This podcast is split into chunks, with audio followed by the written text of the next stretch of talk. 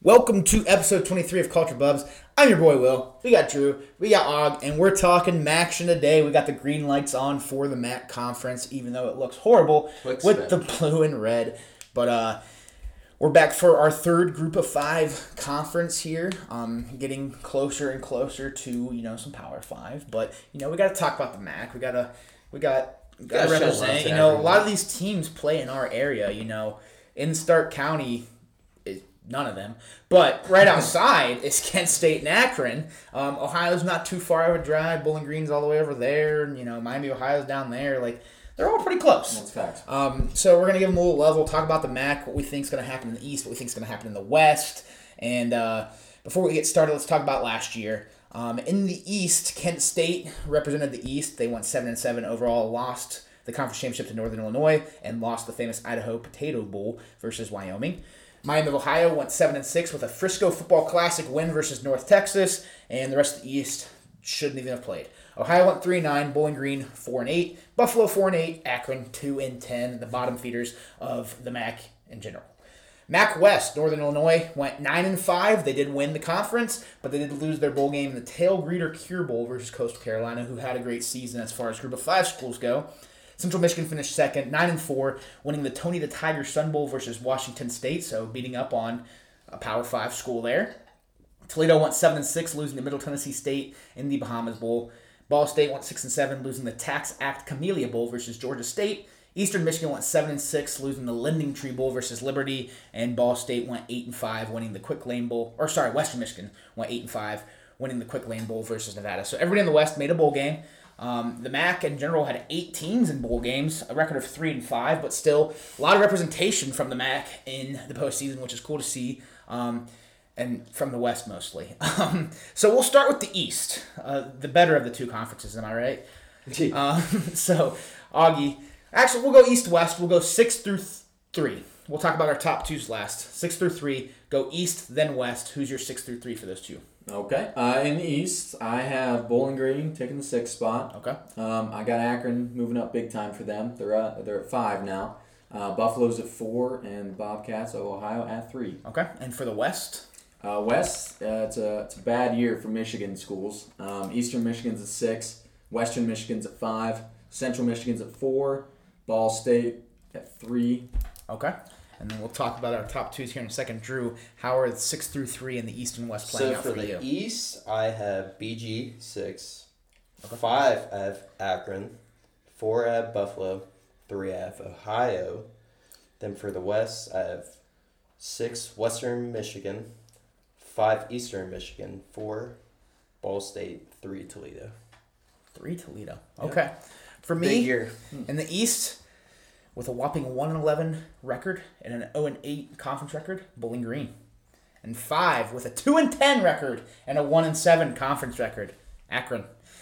Ohio coming in at 4 and 8 with a 3 and 5 conference record, and then in third place, Buffalo 7 and 5 with a 5 and 3 conference record. And then in the West, I got Ball State going 3 and 9 with a 1 and 7 conference record, really taking a step back this year. Eastern Michigan going 4 and 8 with a 2 and 6 conference record. Northern Illinois taking a step back as well. We've talked about their quarterback a little bit, um, Rocky Lombardi, but you know, as a first year starter, I think they do take a step back, especially when you're in a conference with a team that you don't think is going to rise, but a team that I think is going to be a lot better this year and competing for the MAC. Um, I think Northern Illinois loses that top spot. They go down to four. They're still seven and five with a five and three record. Western Michigan then six and six with a five and three record, getting the head to head over Northern Illinois. Um, so let's talk about our top twos a little bit, Augie. Um, without going into the conference championship, who are your top two from the East and the West? Uh, top two from the East are Miami, Ohio, two. Red Hawks. Uh, I went there for a semester, so I got to root for them. Okay. Um, and then I got Kent State at one. Um, in the West, it's Toledo at two, and Northern Illinois once again at one. Okay. Drew. Two for the East, I have Kent State. Number one, I have Miami. The West, I have Central Michigan. Number one, Northern Illinois. Okay. For me in the West, I got Central Michigan going eight and four with a six and two conference record, um, finishing second in the MAC West. Toledo, I have going ten and two with a perfect conference eight 0 record. Um, I think they're going to take steps forward a lot, um, especially with uh, I think Dequan Finn's going to have an even better year now. Like he's Yeah. a sophomore, has a year under his belt, and I think Jamal Hines on the defensive side of things is really going to lead that defense. Um, through his career, 218 tackles, 16 and a half sacks, 37 tackles for a loss. I think he's going to be a leader on that defense that's led.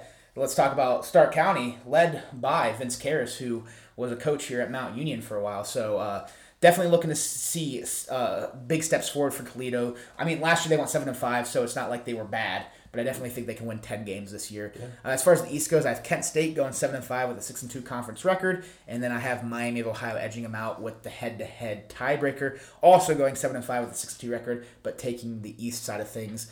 Um, so that means for me, Toledo and Miami is my conference championship. But Augie, who's your conference championship? Who's winning it? Uh, it's once again Kent State, Northern Illinois. Uh, last year, Northern Illinois got the, the better of that battle, mm-hmm. uh, but this year it's going to be Kent State. Okay, so you got a little bit of redemption going on in the MAC. Yeah, Drew. I have Miami and Northern Illinois. And who do you have winning? I have Miami winning. Okay, so Northern mm-hmm. Illinois not repeating for either of you guys. I don't have them making it. I have Toledo, Miami, and unfortunately, I don't think it's going to be a close game. I think Toledo's going to run away with this, get their 11th win, and um, get excited for a bigger bowl game than I think they're used to. Um, but I still think the MAC's gonna be really fun this year, especially on the west side.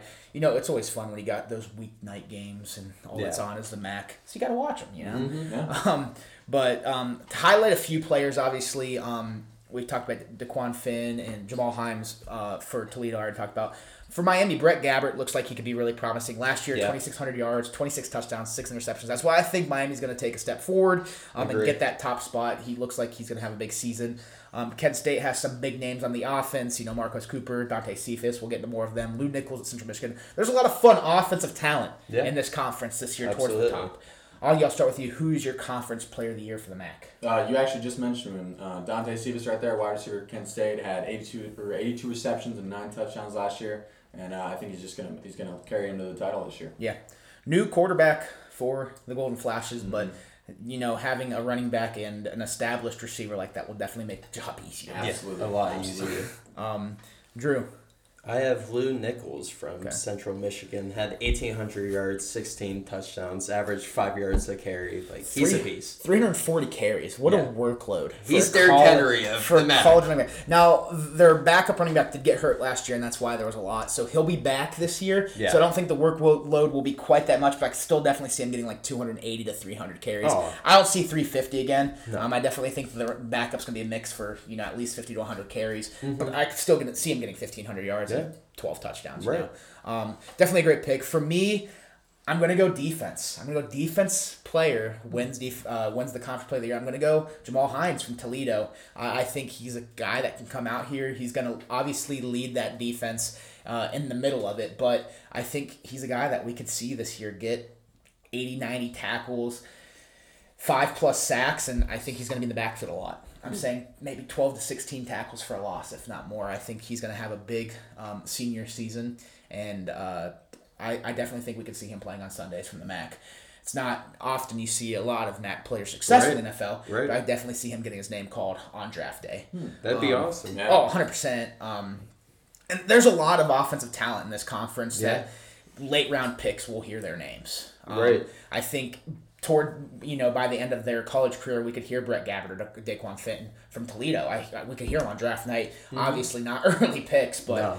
Um, day three picks for sure. Yeah, I, I mean Lew Nichols and Marquez Cooper from Kent State could both be day three picks as well. I yeah. think. I think Lew Nichols has the potential of moving up to a day two pick. We always see a random MAC running back every now and then. You know, like Jaret Patterson from yes. Buffalo yes. a few years ago. Mm-hmm. Um, so who knows? Maybe he's that guy. Um, but I think this this conference is you know, it's not going to be super competitive as far as like college football playoff and New Year's Six implications go, but I think within the realm of itself, it can be a very fun conference to watch, and it always is. Yeah, and that's why the standings are always so close because it is a very competitive conference as far as skill level goes. Absolutely. Mm-hmm. So always fun to watch, especially when you don't have anything going on on a weeknight. You know, there's gonna be some action, but. Anything, some action. Oh yeah, that's, that's what it's called. It's all about the action. Anything you guys want to add on the Mac before we wrap up episode twenty three? I don't. Don't think so. All right. I, I got nothing. Well, that is it for episode 23. We'll be back with some, what, Mountain West, Sunbelt, and Independence next week. Um, so stay tuned for that. But thank you all for watching and listening. Um, like always, please check out the website, www.culturedbubs.weebly.com. please follow the social links down below and click that subscribe button, like button, comment, do it all. It's not that hard. Um, if, It's pretty easy. if Pretty you love, if you love us, please do it. Um, but we will talk to you all soon. Peace.